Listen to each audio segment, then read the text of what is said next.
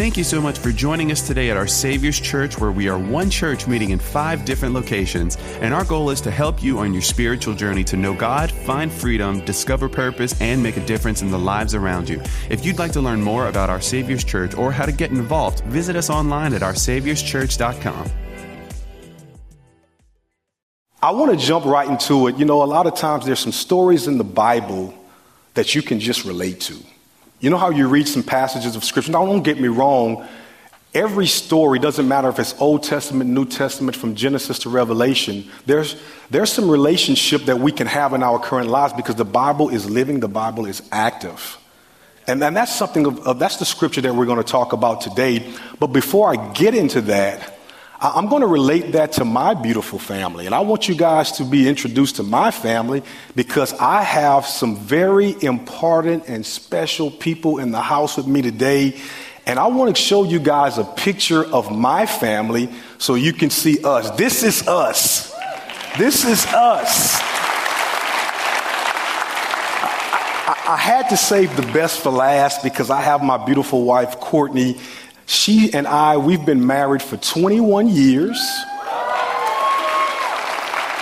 And then in the house, I have my lovely children, my son Mason, who's going on 17, and my daughter Sadie, who's going on 13. So I have teenagers in the house.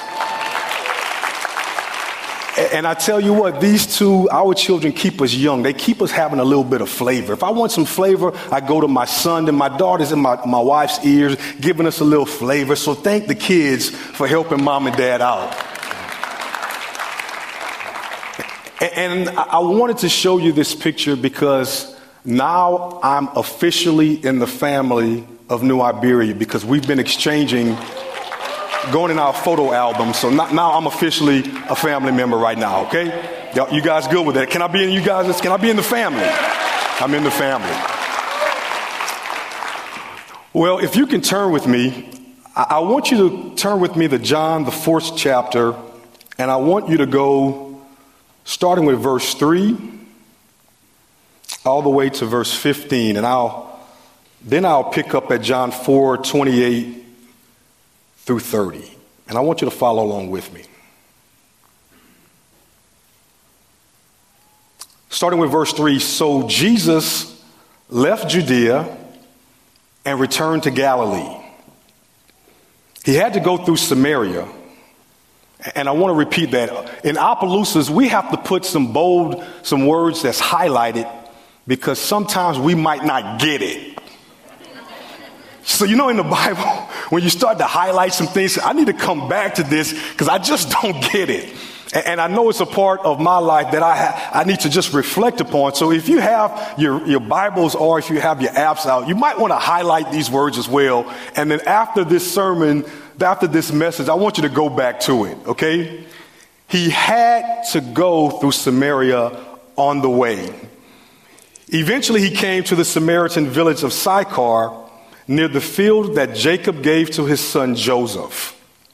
Jacob's well was there, and Jesus, tired from the long walk, sat wearily beside the well about noontime. Now, I'll stop right there.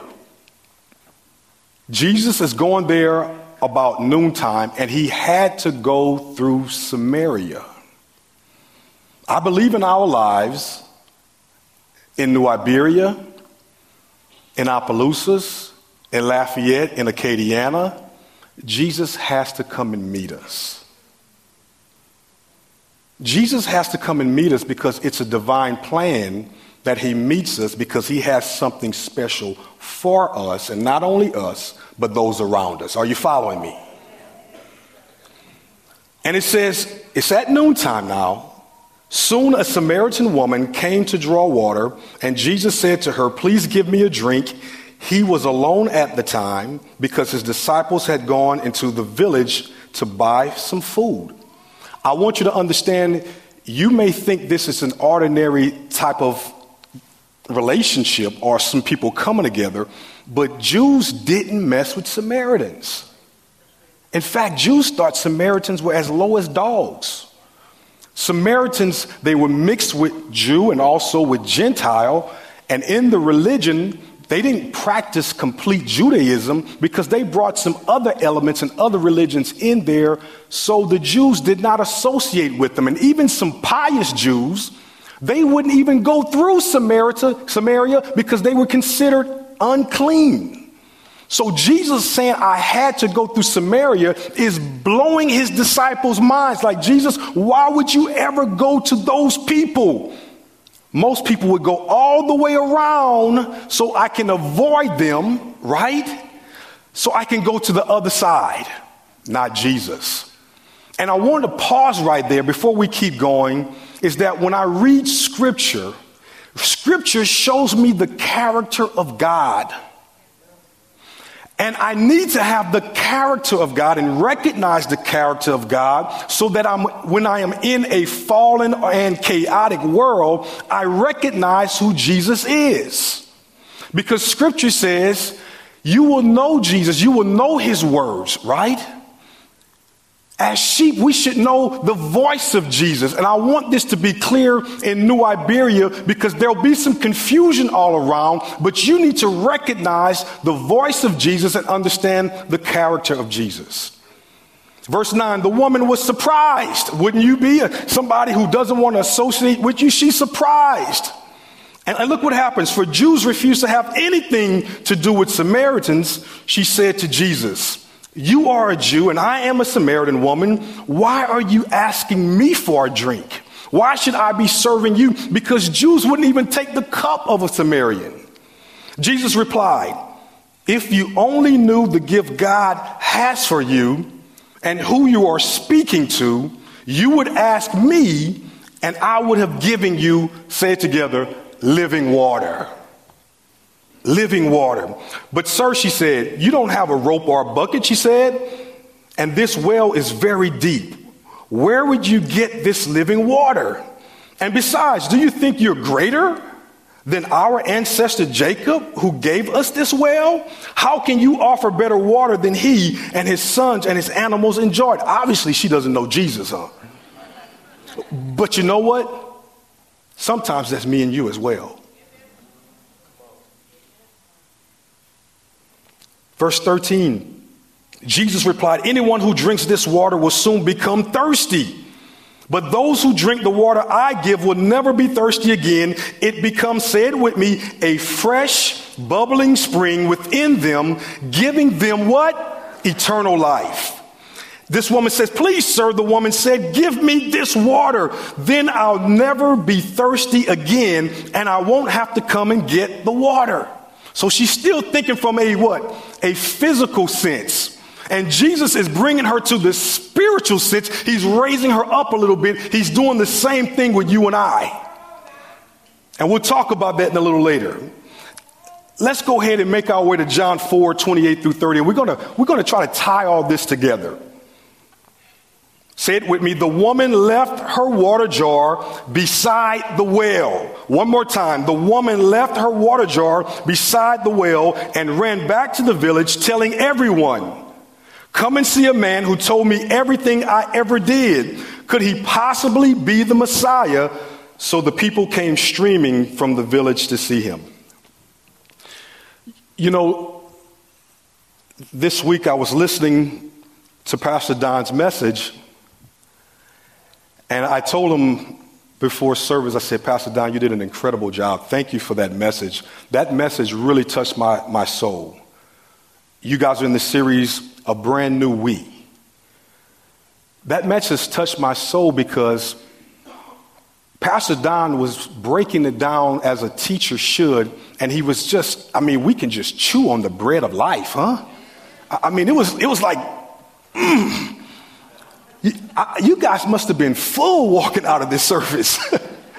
it was an incredible message, and I want to try to relate some of that. And you see who Jesus is. You see the character of Jesus and how Jesus is the one who fills you because a lot of times in life we're always looking for something. We're, we're, trying to get fed. We need water. We're always looking for something. So today, I want to entitle this message, why am I so thirsty? Why, why am I so thirsty? When, when I think of thirst, I think of a strong craving or desire for water. How, how do you guys get when you're thirsty? Do you get in cotton mouth a little bit? You, you get a little anxious. You want to get some water. You, you, you want to you want to be fulfilled, right? You want to be refreshed with water, right? A lot of times in my life, I mean, if I'm thirsty, I'm going after it. We don't think of thirst as much in the United States because water is accessible to us.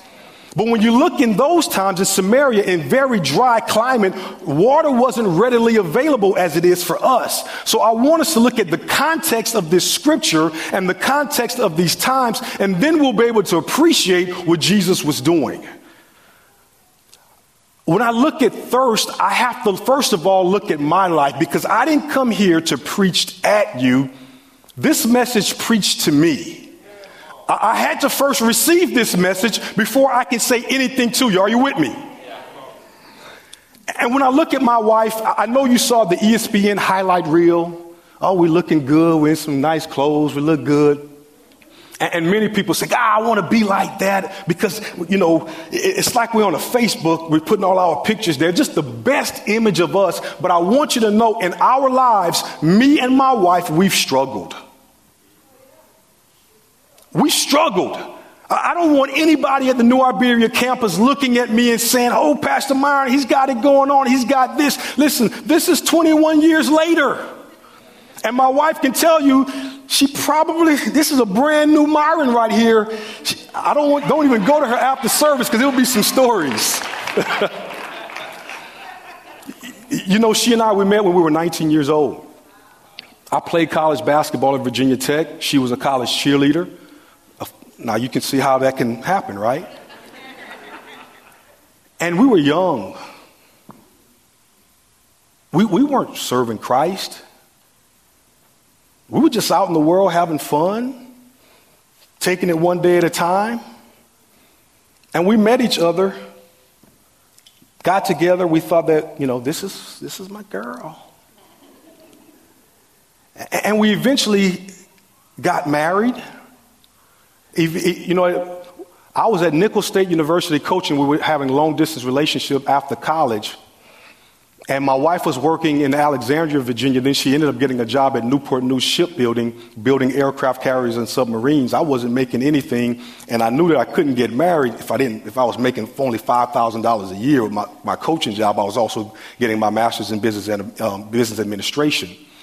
And she said, "Well, hey, I can get you a job in my company." I was like, "Hey, then go ahead, go for it."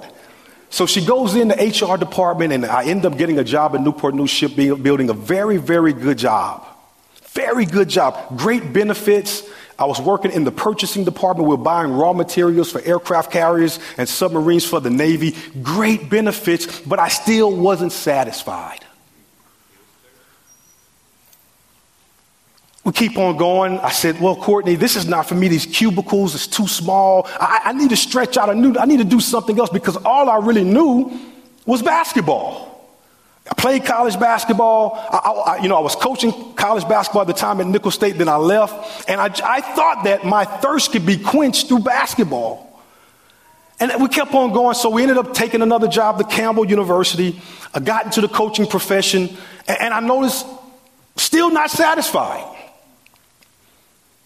all of a sudden, I'm thinking coaching is going to be the end all be all, and I'm about to get a head coaching job. So I'm thinking, hey, my thirst is going to be quenched. I'm good, y'all, for the rest of my life.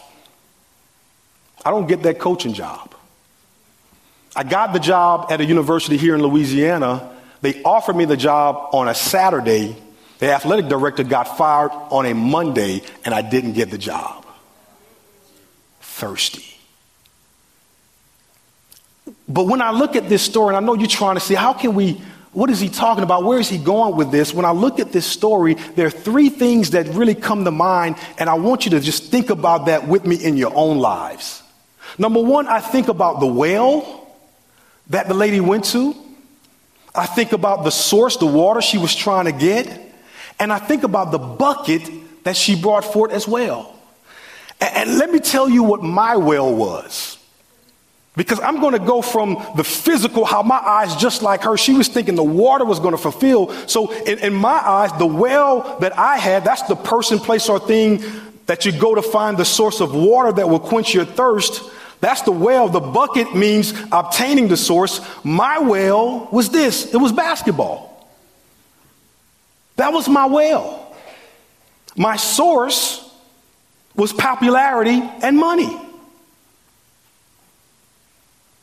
My bucket to retrieve popularity and money was through coaching.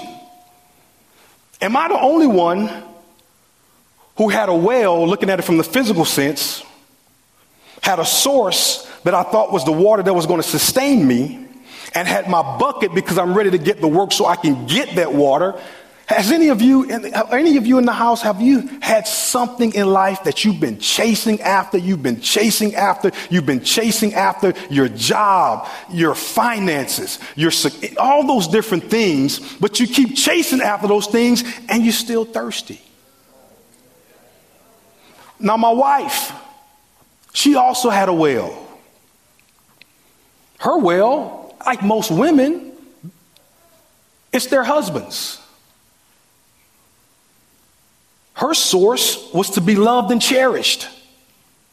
Her bucket was to retrieve, retrieve those needs through good work. She was going to be what? A good wife, a good mother. We all had our well, but I want you to know that after chasing those things, trying to get water from those things, trying to get it, trying to get it, trying to get it, you know what it left me? I ended up being frustrated, bitter, angry, jealous, empty. I tried to quench my thirst by trying to do more work. Come on, men. You just think you're just gonna work your way out of it. You're gonna get to the well. You're gonna get to the bottom of it, baby. I was gonna work, I was gonna coach, I was gonna do this and that. And I tell you, one day I was so, so discouraged. I came back, we had a game, and we ended up losing the game. I was coaching at Liberty University at the time in Virginia. And I had some good insight after the game. I thought I was going to provide to the head coach. Man, I'm a, I got some stuff, coach. We, we're going to win. If you just kind of do it this way, we can get it. And he's kind of a little bit teed off after the game. The coach doesn't like to hear much after a loss. And, and he just, he, he crushed me. He says, Myron, I don't need you to coach. I just need you to recruit.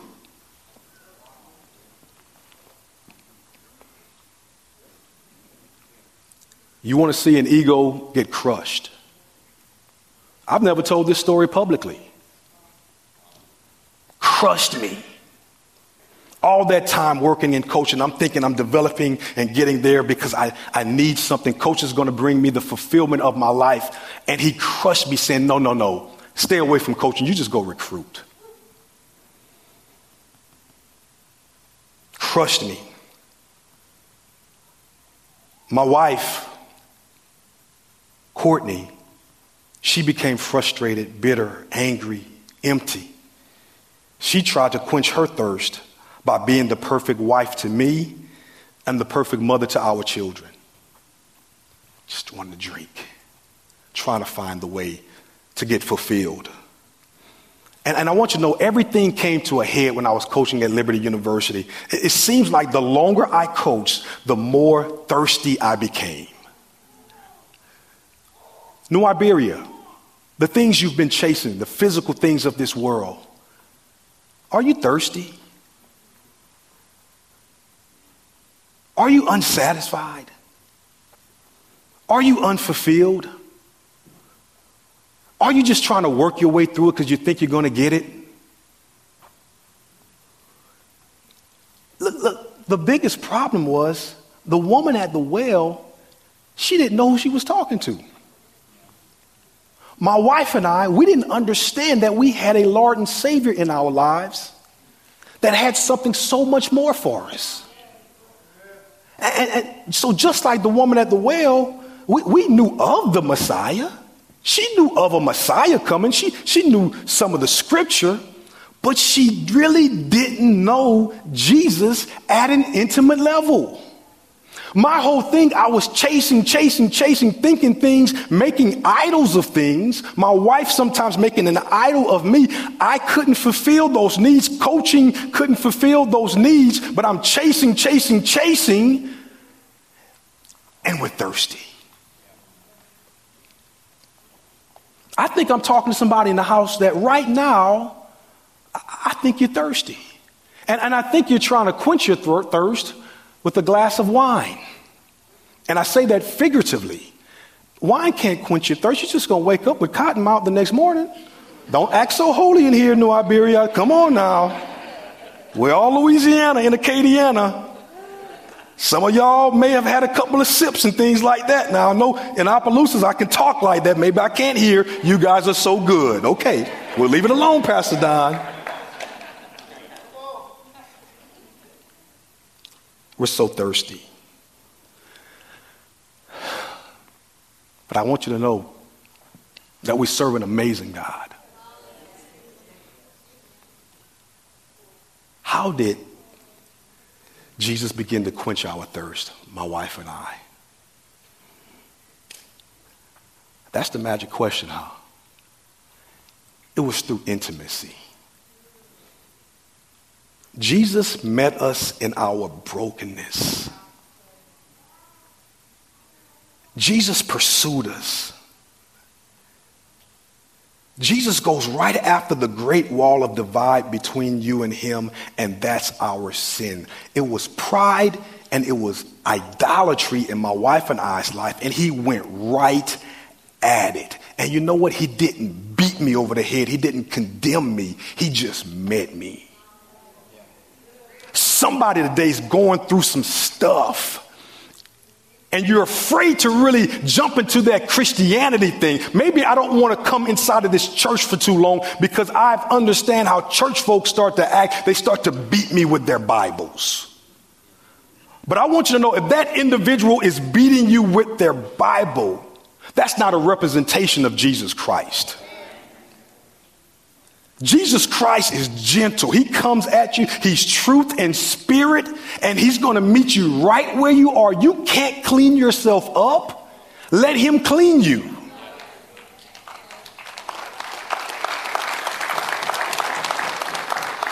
So when I look at the woman at the well in John 4 16 through 19, Jesus went right after the thing that divided her, that wall. It was sin. And look what it says, verse 16 Go and get your husband, Jesus told her. I don't have a husband, the woman replied. He said, Jesus said, You're right. You don't have a husband. For you, you have had five husbands, and you aren't ma- even married to the man you're living with now. You certainly spoke the truth. Sir, the woman said, You must be a prophet. Blew her mind. How does this, this man is all in my backyard? Nah, come on. I just came to the well at noontime.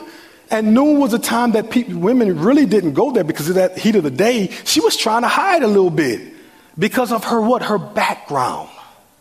And people, people in the community were probably making fun of her, probably putting her down, probably condemning her. So the best time to go is when in the heat of the day when nobody was there and all of a sudden you got Jesus there. Why is he there? Because in Jewish times, men really didn't go to the well at that time. They waited in the mornings or in the evenings because that's what the time the women went. And it says that a lot of men were in there trying to find wives. So man's going to go where the woman is, so he's waiting for what? Either early or late, but Jesus comes in because he's not interested in the physical. Jesus was interested in her.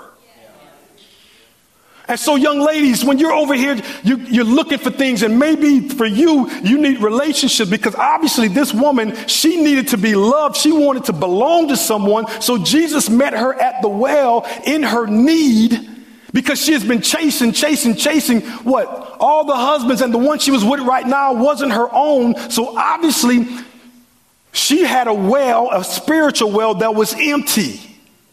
And I see that with a lot of not just women, but with a lot of men. Our well we're going to it's empty, and we keep trying to get after get after working, working, working to get something out of it, and there's nothing in there that can bear fruit.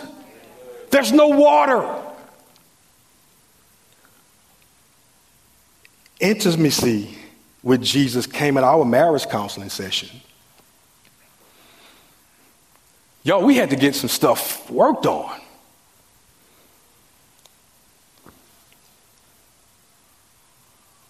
I'm going to really encourage you if your marriage is falling in the pits, work at your marriage harder than you do your job.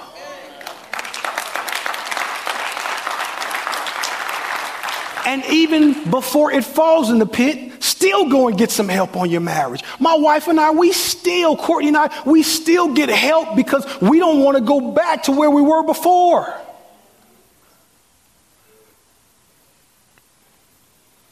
And in this, we went to this Christian counselor, and I mean, she ministered to us. It was there we really had an intimate relationship with Jesus through her. Because listen to this we had to confess our sins to God for forgiveness and to one another for healing. And that's all because she introduced the real Jesus to us. And although my dad was a minister, I had been raised in the church, I went to college, I wasn't trying to hear that church thing.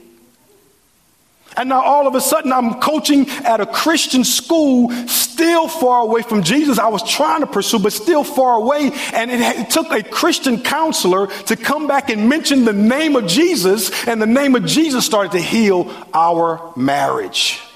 There's something about the name of Jesus. Frederick Buechner said this. He says, To confess your sins to God is not to tell God anything God doesn't already know. Until you confess them, however, they are the abyss between you. When you confess them, they become the bridge. If you want to line up with God and meet God, confess your sins. Don't be ashamed. Because Jesus knew this woman, he knew her background. He just wanted to see if she would confess it. A lot of times today, no one wants to confess what they do wrong. They want to blame everybody else for it. I, I couldn't blame, I couldn't blame getting addicted to coaching where coaching became my God. I couldn't blame that when I'm sitting in the marriage counseling session. I couldn't blame all, all, my faults on that. I had to come in and say, Myron, you've got to take personal responsibility for the actions that you have and confess your sins to your wife. I had to understand that the standard that God had laid for me was scripturally. I understood, I knew this the standard. I knew of the standard, but I wasn't walking by the standard. And I had to say, you know what? What you're doing is wrong. I couldn't, I couldn't blame my coach. I couldn't blame the players. I couldn't blame any type of circumstance. I had to go back and open my heart so God and the Holy Spirit could minister to me. Jesus came to meet us in Lynchburg, Virginia. Look at John 4 4. He had to go through Samaria on the way. And I am so grateful that Jesus had to go through Lynchburg to come and touch us. Because Jesus had a bigger plan for us. A lot of times we focus so much on our sin. Jesus, when he comes into the picture, he delivers you, he heals you because he has a purpose and a plan for your life. So don't get caught up so much on what you're doing wrong. Get caught up on the healing that God's going to bring to you and where he's going to take you.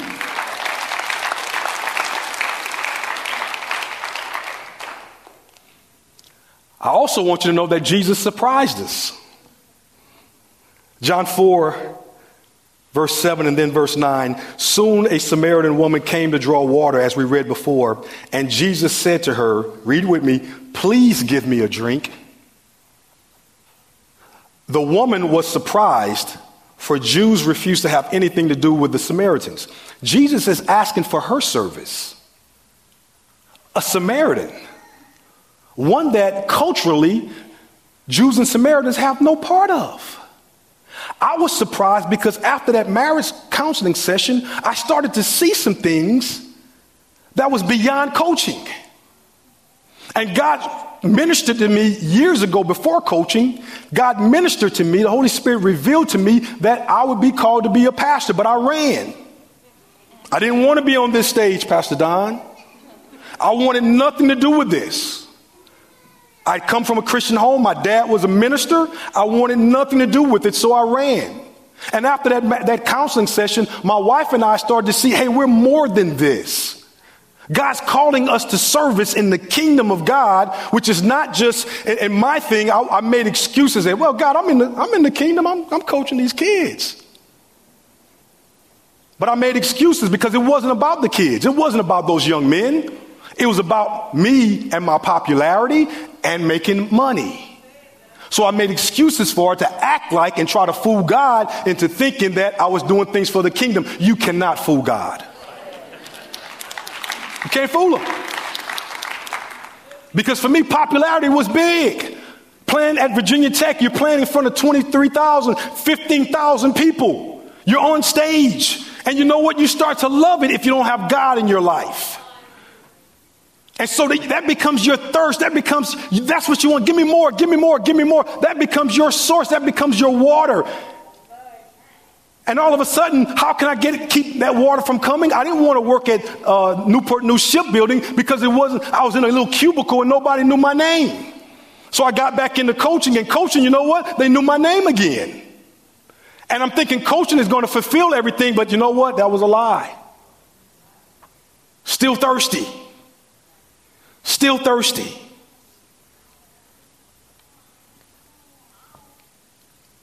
We were also guilty of putting more trust in other things and other people than Jesus. Look at what the woman tells Jesus in John 4 12. And besides, do you think you're greater than our ancestor Jacob, who gave us this well? How can you better water? How can you offer better water than he and his sons and his animals enjoyed? I didn't understand that if I just would have submitted to Jesus, I would have been fulfilled in my life. I think I'm talking to someone here today who's chasing a whale. And if that whale doesn't suffice, I'm going to chase another well. I chased the next job because Nicholls State and Campbell wasn't big, big enough for me. I'm Virginia Tech, I tell my wife. I play for the Hokies. I can't be in these small colleges. Ego's bigger than my ability, huh? Then I got to Colorado State, a bigger school. Thirsty. Thirsty. You can chase all you want. You can chase all the wells you want they won't have the source that you're looking for. And I thought those sources were greater than Jesus because I put them ahead of them. Basketball became my idol. I'm trying to, I have a 17 year old son who's a very good basketball player, is getting recruited, you know, a lot of Ivy League schools, uh, MIT, a lot of great programs. Thank God for him, but I'm trying to minister to him. I'm trying to coach him. I'm trying to teach him to let him know that Jesus Christ is before basketball. I, want him to understand that you know what? You can learn through advice or you can learn through experience. Your dad already paid. God has blessed you because God has given you your dad to pave the way for you and see the mistakes that your father made so you don't come back and repeat those same mistakes so you can be further ahead. Get God in your life, son.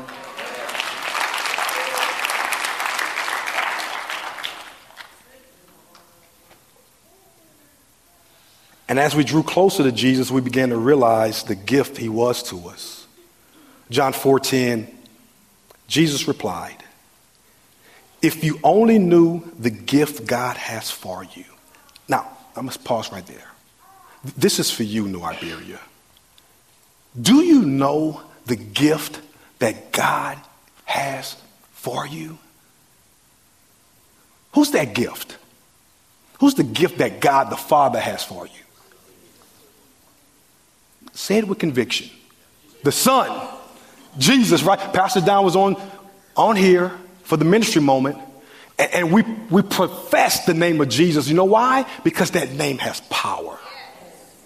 Because that name gives us authority to go out into the world and to defeat the things that the enemy wants us to what? Fall down in. If you're ages 16 to 25, that was my stage. I thought I can, man, I can rule the world. I want you to understand that if you embrace Jesus in your life, Please give me, give me your eyes. If you allow Jesus just to fill you, your life will never be the same. I, I want to encourage some young people here today. Your life will never be the same. It goes on to say, if you only knew the gift God has for you and who you are speaking to, you would ask me, and I would give you living water. When I started to get it, y'all, I fell on my knees. Liberty University, working at a Christian school, I was broken. I was a broken man. Felt that all my dreams had been shattered. I felt I couldn't get my wife right. I felt I couldn't get my family right. I felt that I was starting to lose some control. But thank God that I was that thirsty because I needed some, some another type of water. I, I didn't need the popularity. I, I didn't need the money. I needed a Lord and Savior. It was in that moment, y'all, that I fell to my knees because things were breaking down all around me. I fell down to my knees and I said, God, help. And I think today it might be one of that moments for you where you just say, God, help. Sometimes a prayer doesn't have to be all eloquent and long. And sometimes I just have to say, God, help me. I need you, God. I want you, God. I thirst after you, Jesus. John 4, I'm sorry. The living water, that water that I was looking for, that water that constantly refreshes you. Is there anybody in the house who's just thirsty? Because I want you to know you, you, don't have to be ashamed. The woman at the well, she came to the well, she came to the well ashamed. But then Jesus just gently starts to what? Talk to her. Hey, how you doing? What's going on in your life? I know you got five husbands. And I know you had five husbands, and, you, and the one you're with right now, I know you're shacking up. But I love you. I, I know you didn't meet the mark. But we all fall short. All you humans, all of us, we fall short of the glory of God. And, and I love you. But I won't just keep it right there where I love you. I'm, my love is so strong for you that I'm going to show you and put some things on the inside of you that's going to give you eternal life. And that's my spirit. That's that living water. Because I know you can't do it by yourself. That's why I died on the cross for your sins so that you can have forgiveness. But I also gave you my spirit so I can empower you so that you can be fulfilled, so that my spirit can, when you start to get all messed up, my spirit will speak the words to you that I said and bring you back. My spirit will encourage you. My spirit will be an advocate for you. My spirit will comfort you because that's what we want. We want to live in peace, right? But you can't live in peace if your spirit is chaotic. God wants to give you a new spirit. And then in this story, the things that just blows my mind in this story, y'all, was this. We left the water jar at the well. I just, I gave up coaching. God, I trust you. God, I've been drinking on this basketball thing trying to get at the bottom to where I can get popularity, where I can make money for my family. And, and, I've been using this bucket, just keep going down and down. My bucket was coaching. And, and God, I'm just tired. God, I'm worn out. God, I just can't do this anymore because I'm, I'm not getting fulfilled. In fact, I'm further back than what I should be. God, in fact, the longer I stay in coaching is the more thirsty that I get. Show me, God. I, I, I want some of that water. That, that's what the woman said. She didn't even really know at the time what it meant, but she wanted it. And so, right now, you might not even understand everything that God has for you, but you need to have this have a longing and a desire for it. Whatever you have, God, I don't know everything about it. I don't understand everything about being a child of God, but I want it. Because I know you're going to walk with me. I know you're going to talk with me. John 4 28. The woman left her water jar beside the well and ran back to the village, telling everyone. And then John 4 13. Jesus says, But those who drink the water I give will never be thirsty. It becomes a fresh, bubbling spring within them, giving them eternal life. Who's going to leave your jar at the well? Because you're working. Come on, men. Come on, women. You, are working for something. You're longing for something. You know why? Because people are thirsty. You want, you long, you search, you reach, but only what Jesus satisfies to the deepest levels of your soul and spirit. Only Jesus can satisfy that. Satisfaction is in Jesus. Fulfillment is in Jesus. Our deepest longings is in Jesus. I left one well and I went to the real well.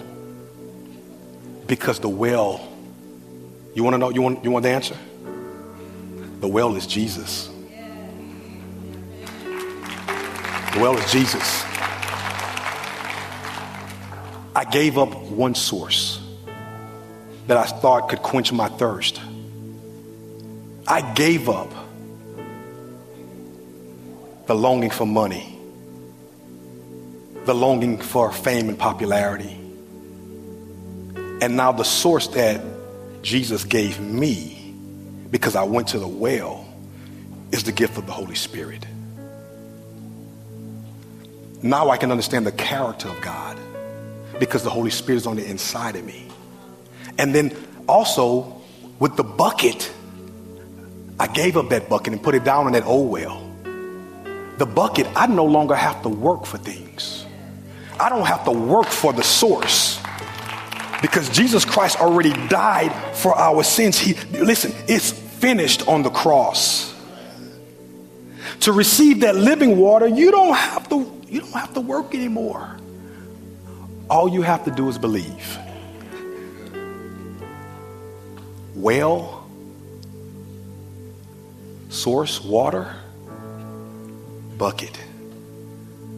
My well is Jesus. My source is the Holy Spirit that He's given me. And my bucket is already finished. He's done it on the cross. I don't have to work for it anymore. New Iberia, I hope that someone in the house got something from the message and that you can take it and make it practical in your life.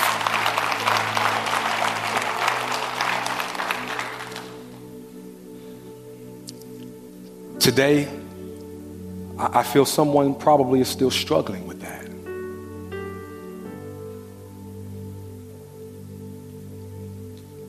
Someone is still searching, someone is still clawing, still fighting for some things that they feel is going to fulfill them.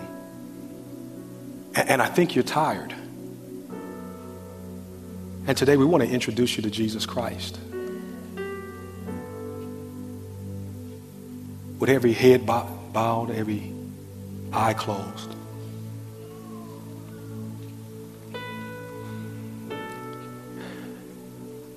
You don't have to be ashamed. You don't have to live in guilt and shame for another second of your life because that's not who Jesus came to do. He didn't come to condemn you, He came to liberate you. He came to heal you. He came to nurture you. And when you believe in Jesus Christ and you make him your Lord and Savior over your life, instantaneously, when you become born again, the Holy Spirit comes into your life. That's why the scripture said you have a new spirit. The Holy Spirit will minister you. The Holy Spirit will give you the character traits of God. The Holy Spirit will, will give you the fruit of God love, peace, joy, long suffering. Don't we all want that? But you don't get the fruit of the Spirit unless you have the Spirit. And so today, if that's you, if you say, I want to know Jesus, I want to be born again. Nicodemus told Jesus, How can I be born again? Do I have to return to my mother's womb? No, Nicodemus was looking at things from a spiritual side. Jesus wants to uplift us. Jesus wants to talk to us about the spiritual side. It means you're born again, having a new spirit. Because we were first born of Adam, now we're going to be born of the Son with the new spirit, and we are free. It's as easy as ABC. First, you have to admit that you're a sinner. We, I talked about confessing. Take away the abyss that's between you and God, or that big whale that's separating you from God, that big water that's separating from you from God. Confess your sins so that it can be a bridge where Jesus can meet you today.